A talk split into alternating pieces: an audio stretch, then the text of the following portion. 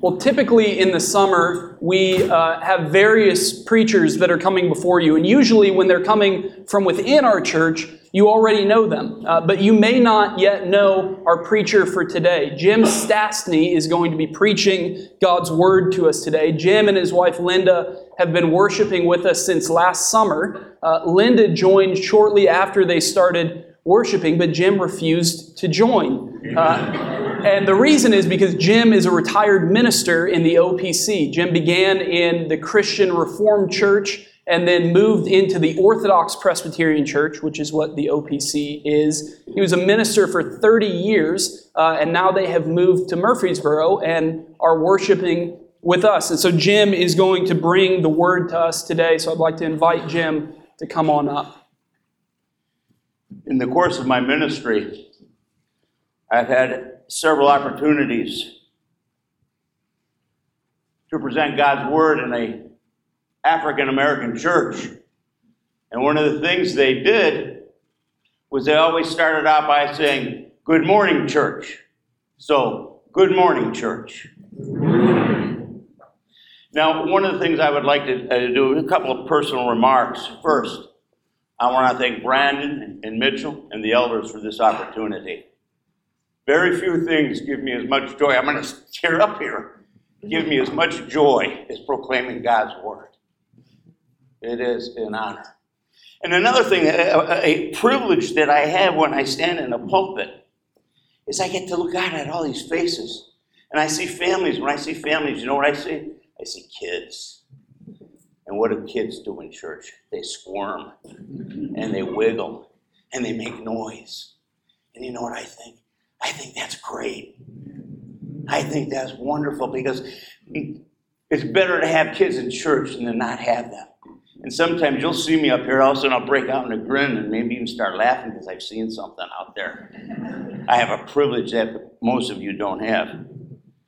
There's one other thing. I notice on the back wall there's a clock. You know what that clock means to ministers? Absolutely nothing.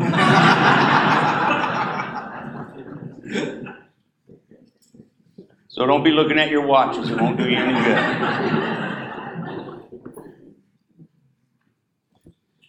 Take your Bibles, open them to Psalm 119. I'm not going to read the whole psalm, don't worry. I'm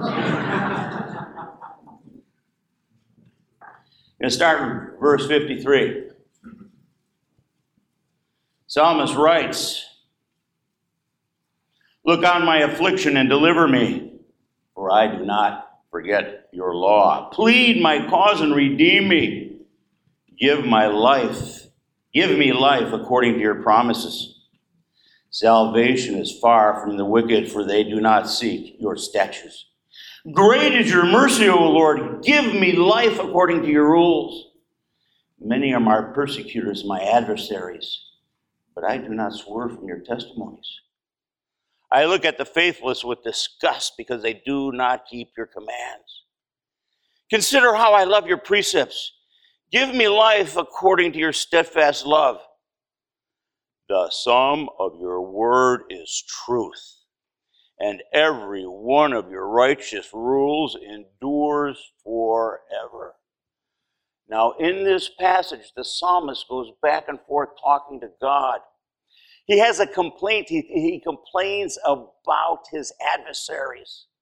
And yet, as he complains about his adversaries, he keeps going back to his trust in God and, and how he relies on God's trust. And there in verse, I already lost it, uh, 156. Great is your mercy, O God. Now, normally, when I proclaim God's word, my sermons are exegetical. I go to the passage, I look for its point, I consider the verb tenses, the nouns, how they all relate to one another. I see how it flows. This morning, I'm not going to do that.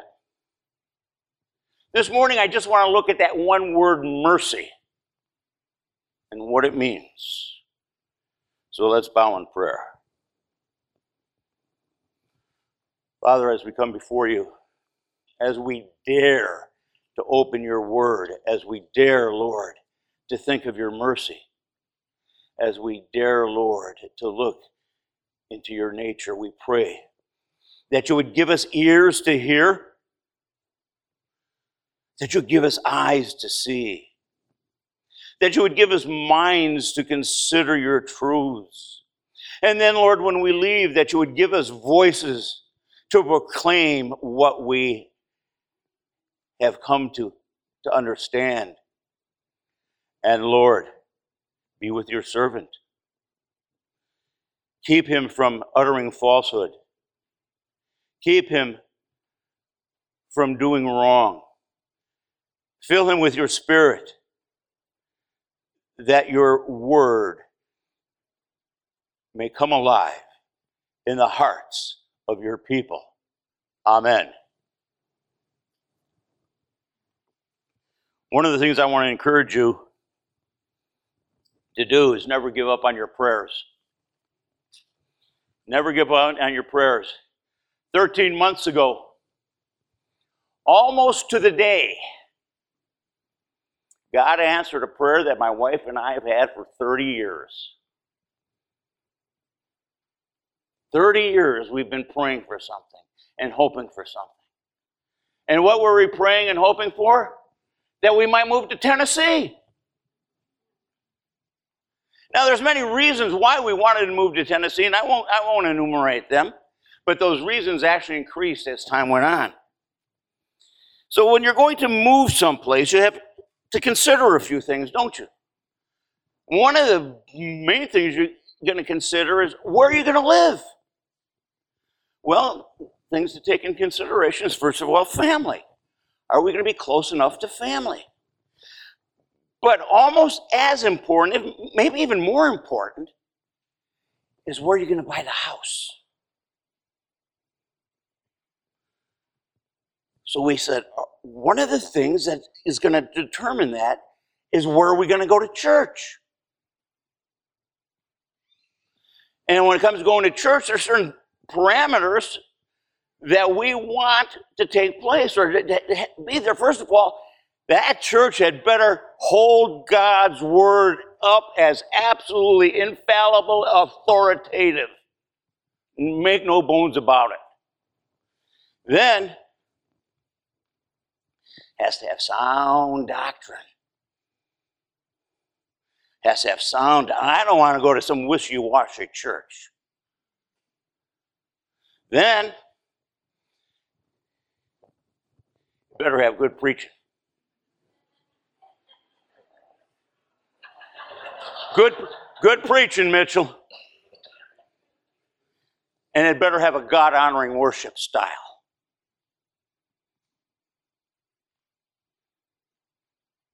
And the fellowship needs to be warm. How do you find such a church? Well, thankfully, you have the internet, so you start doing some research. And, and then when you take trips down here, you visit a church or two. And then one Sunday morning, we drove into the parking lot. We parked over in that section over there that says visitors. We walked through those doors over there. We came through these doors here. And we sat right back there. I'm looking right now at the man who's sitting in the seat my wife was sitting in. And you know what we found? We found a good church. Now, people, I'm going to ask you to do something that's very uh, un- unpresbyterian. I know we're the frozen chosen. But if you believe this is a good church, I want to hear an amen. Let's hear it one more time. This is a good church. We started, we started worshiping thanks to COVID, or no thanks to COVID. We started worshiping uh, uh, uh, online, but finally we broke down and started attending church. And what wasn't long before I noticed there was something going on here. There was a motif in this church. Something was being highlighted or highlit in this church that isn't quite the same other places. And that's the emphasis when we confess our sins about mercy. Every week we sing about God's mercy. The Kyrie eleison. This morning we sang about God's mercy. And so, that's why I want to talk about mercy this morning. And what I want to talk about is the meaning of mercy, the manner of mercy, and the manifestation of mercy. Now, those designations are things that I, to be honest with you, I don't remember where I got them. And those are things that really do overlap one another in where they're going. But they're important. And so, first of all, we want to talk about the meaning of mercy. So now I was a uh, substitute school teacher for 15 years. Damascus High School, Damascus, Maryland. So I want to play teacher right now. I want everybody to reach up into your imaginations and pull out a sheet of paper. And then I want you to reach back into your imaginations and pull out a pen, pencil, or word processor. And then I want you to write down mercy is. Got it? Have you written it? Pass it forward. As I look over these papers, oh, some of you understand it better than me. But some of you are a little bit like the great jazz Thelonious Monk who said, I don't have a definition of jazz. You're supposed to know it when you hear it. I don't have a definition of mercy, but I know it. I know it. Well, as we look at the definition of mercy, sometimes it's good to talk about what it isn't in relationship to other things. First of all, it's not God's grace. God's grace is not God's mercy. Now, the two are related, but there's an easy way to remember God's grace, and this is an, an acronym which you may have heard before. But think of God's grace this way God, G, riches are at a Christ, C, expense. In grace, God gives you his riches because Christ paid for them. But mercy is not grace. And mercy is related to love, but it's not love in and of itself. And a little later, we're going to draw how these things come together. But God's love is agape love or agape love, is He loves you not because there's something special in you. He loves you because He decided to love you. And at the heart of mercy, there's this concept. While grace gives you something, and love is God's affection for you, mercy, you could almost think of it as saying, mercy is not getting what you deserve. Think of the publican in the temple on his knees, beating his chest. Lord, be merciful to me, for I'm a sinner. Mercy is not any of those things. It's not giving you what you deserve because of grace and love.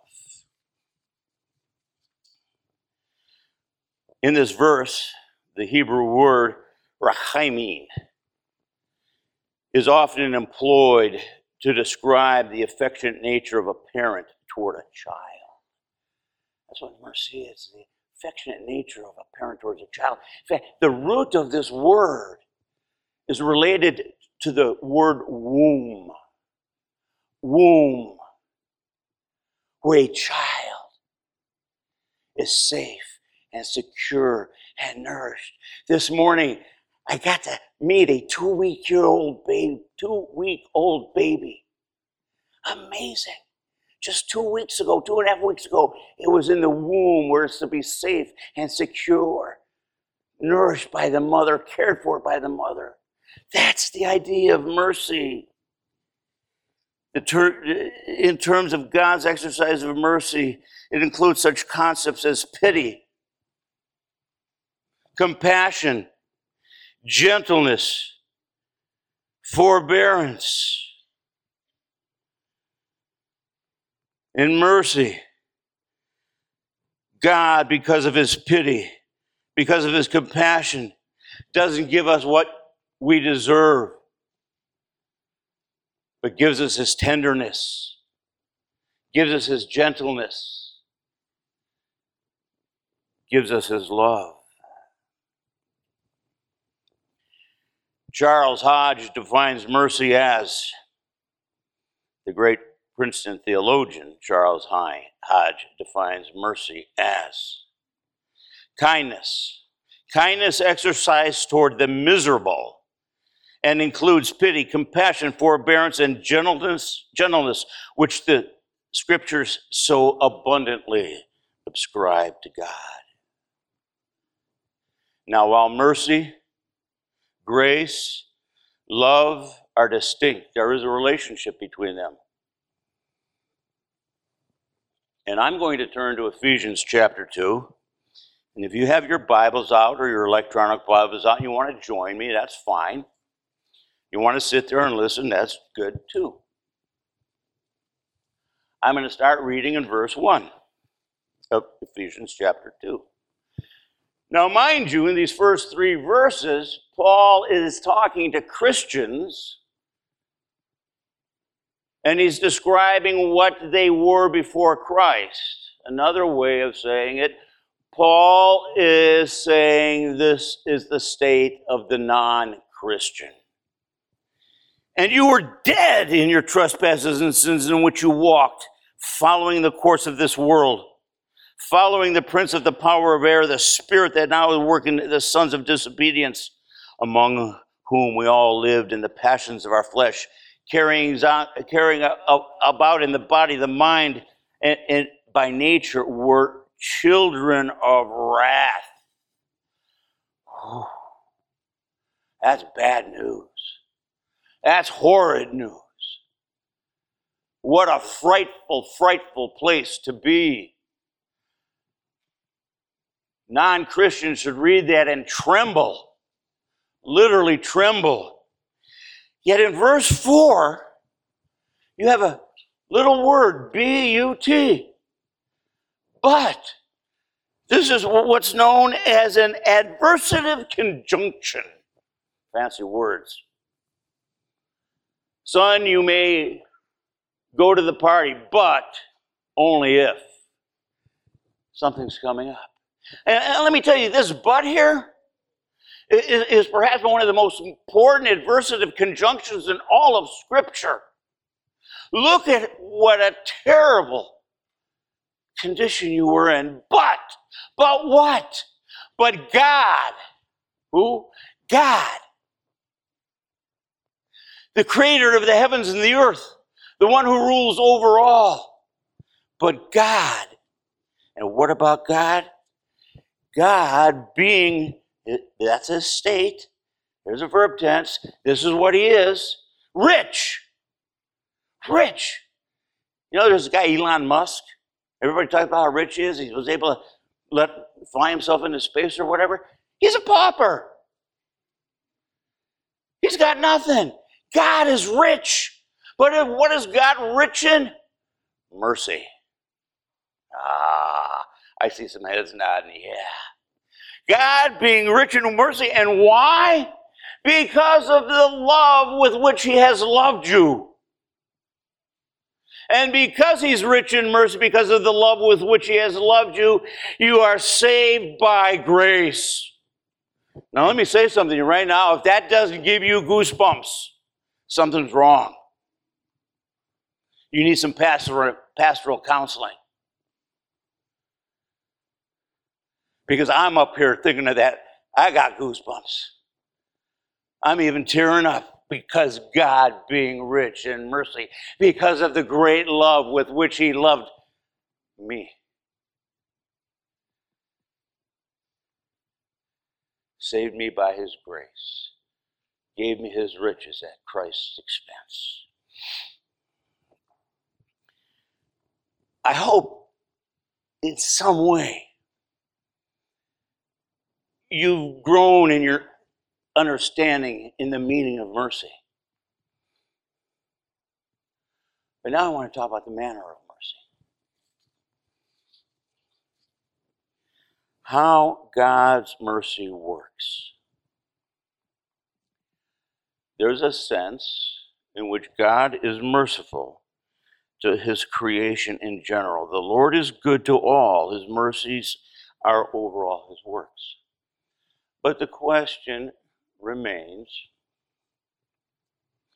Is God merciful to the unsaved, to those who rebel against Him, to those who fight Him, who fight His morals, who fight His character?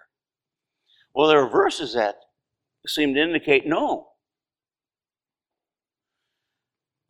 Psalm 5, verse 5 and 6 The boastful shall not stand before thine eyes. Thou dost hate all who do iniquity. Thou dost destroy those who speak falsehood. The Lord, abhors the man of bloodshed and deceit. But wait a minute, Jim, didn't you just read Psalm 145 9? The Lord is good to all, and his mercies are above all his works. How do you reconcile that? Can it be reconciled? Because, you know, I have to agree with Jonathan Edwards. He says, God is pleased to show mercy to his enemies according to his own sovereign pleasure. Though he is infinitely above all and stands in no need of creatures, yet he is graciously pleased to take a merciful notice of poor worms in the dust. So, how do you reconcile Edward's statement again with these passages in Scripture. Think of Romans chapter 2, verse 4. You don't turn to it if you like, but I'm just going to go ahead and read it. Paul says, Do you think lightly of the riches of his kindness and forbearance and patience? Those are terms that certainly can describe mercy and, and be helpful in understanding mercy. His do you think lightly of the riches of his kindness and forbearance and patience, not knowing that the kindness of the Lord, the mercy of the Lord, leads to repentance? Yes, God does show mercy to those who hate him. But then those who continue to reject him who continue to refuse to, to acknowledge his mercy and his grace will be, as Jonathan Edwards once said, sinners in the hands of an angry God. Make no bones about it, folks. Make no bones about it. But what, to what extent does God's mercy go? I'm going to give you a couple ideas, a couple thoughts.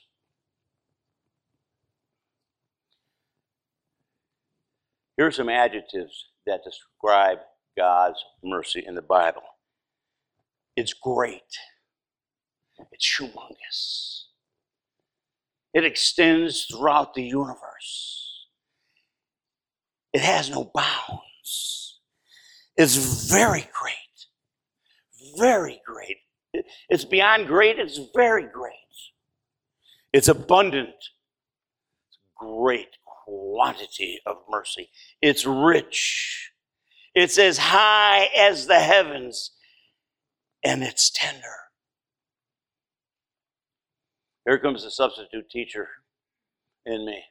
I have a homework assignment for you. I'll be back in two weeks. I want you to go home, get out your Bible tools, and find as many descriptive terms for mercy that you can find.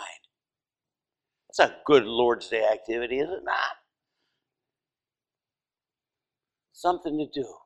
Spend a few minutes. You know, for God to show mercy, it's, it's instinctive, it's natural, it's the way He is. It's part of His character. And so we can, as the writer of Hebrew says, we can draw near with confidence, with boldness to the throne of grace where we receive mercy. Where we receive mercy. His mercy is durable, it's untiring, it's inexhaustible. It's inexhaustible. Parents may say, I've had it. You've reached my limit. Uh uh-uh, uh no more.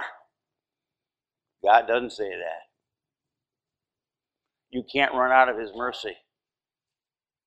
You can't exhaust it. Lord, is there just one more uh, uh, uh, gram of mercy for me? He says, No, I've got a universe full of mercy for you. It's there for you.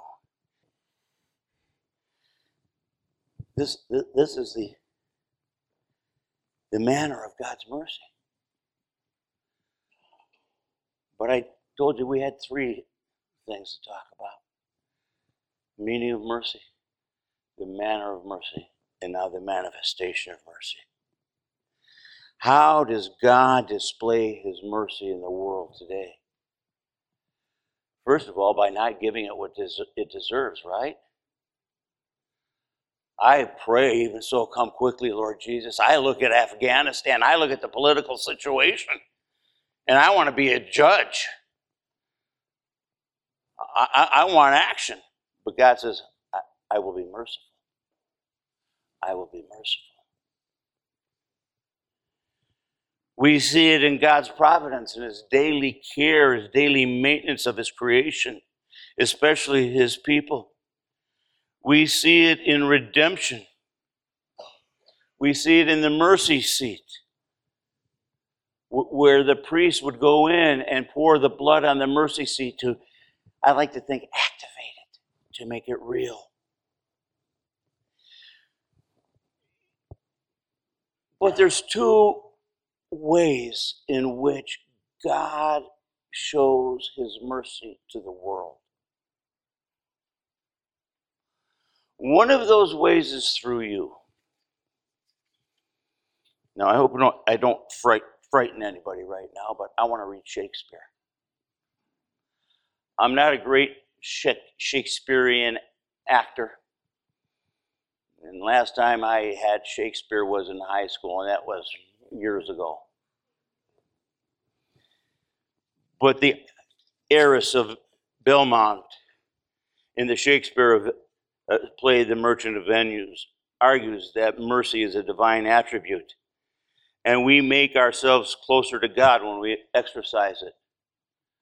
Now, this is what she says the quality of mercy is not strained. It droppeth down as the gentle rain from heaven upon the place beneath. It is twice blessed. It blesses him that gives and him that takes. Tis mightiest in the mightiest. It becomes the throne monarch better than his crown. His scepter shows the force of temporal power, the attribute to awe and majesty, wherein doth sit the dread and fear of kings. But mercy is above the sceptered sway.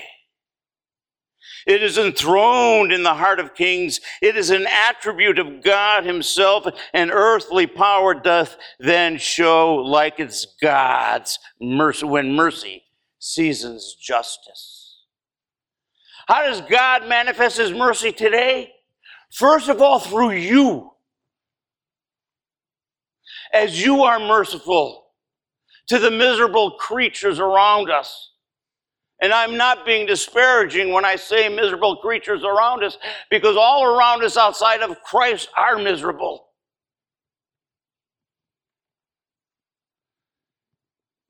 God shows his mercy through you when you reach out to the unwashed. When you reach out to the destitute. When you reach out to the fearful. When you reach out to the unloved.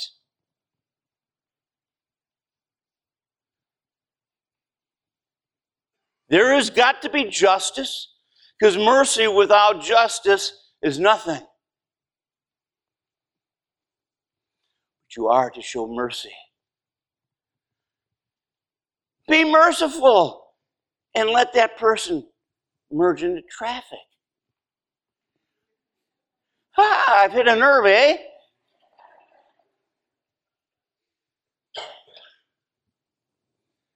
all kinds of way to be merciful.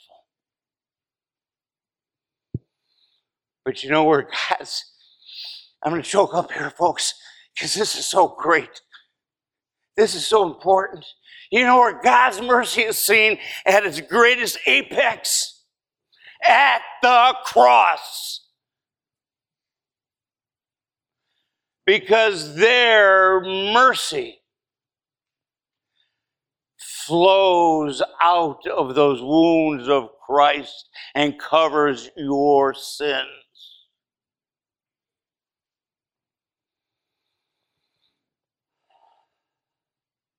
If you didn't have goosebumps before, you better have them now. You better have them now. If mercy is not getting what you deserve, it's because Christ took what you deserved.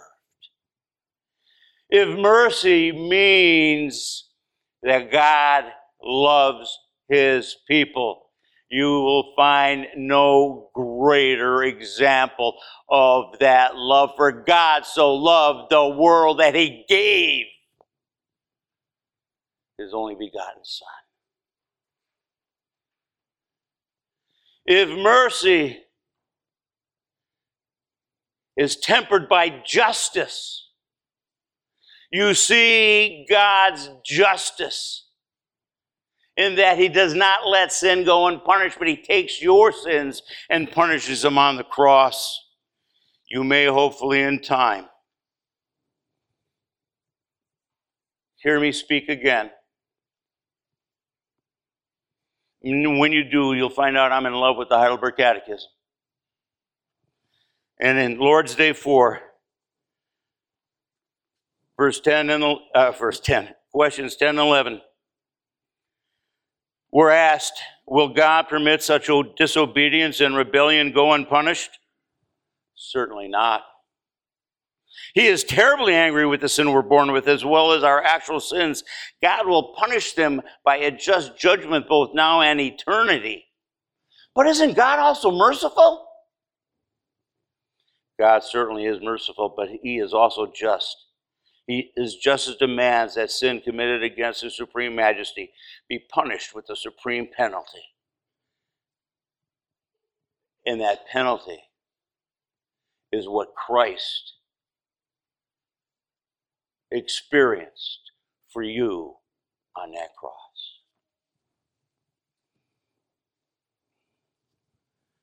I hope you've caught something of the meaning, the manner, and the manifestation of mercy. And I hope and pray that this gives you a greater love for, for what God has done for you and for who He is. Bow with me now in prayer. Father, this prayer is going to be short. It's going to be a simple thank you. Thank you for your mercy that you have given to us through Jesus Christ our Lord. Amen.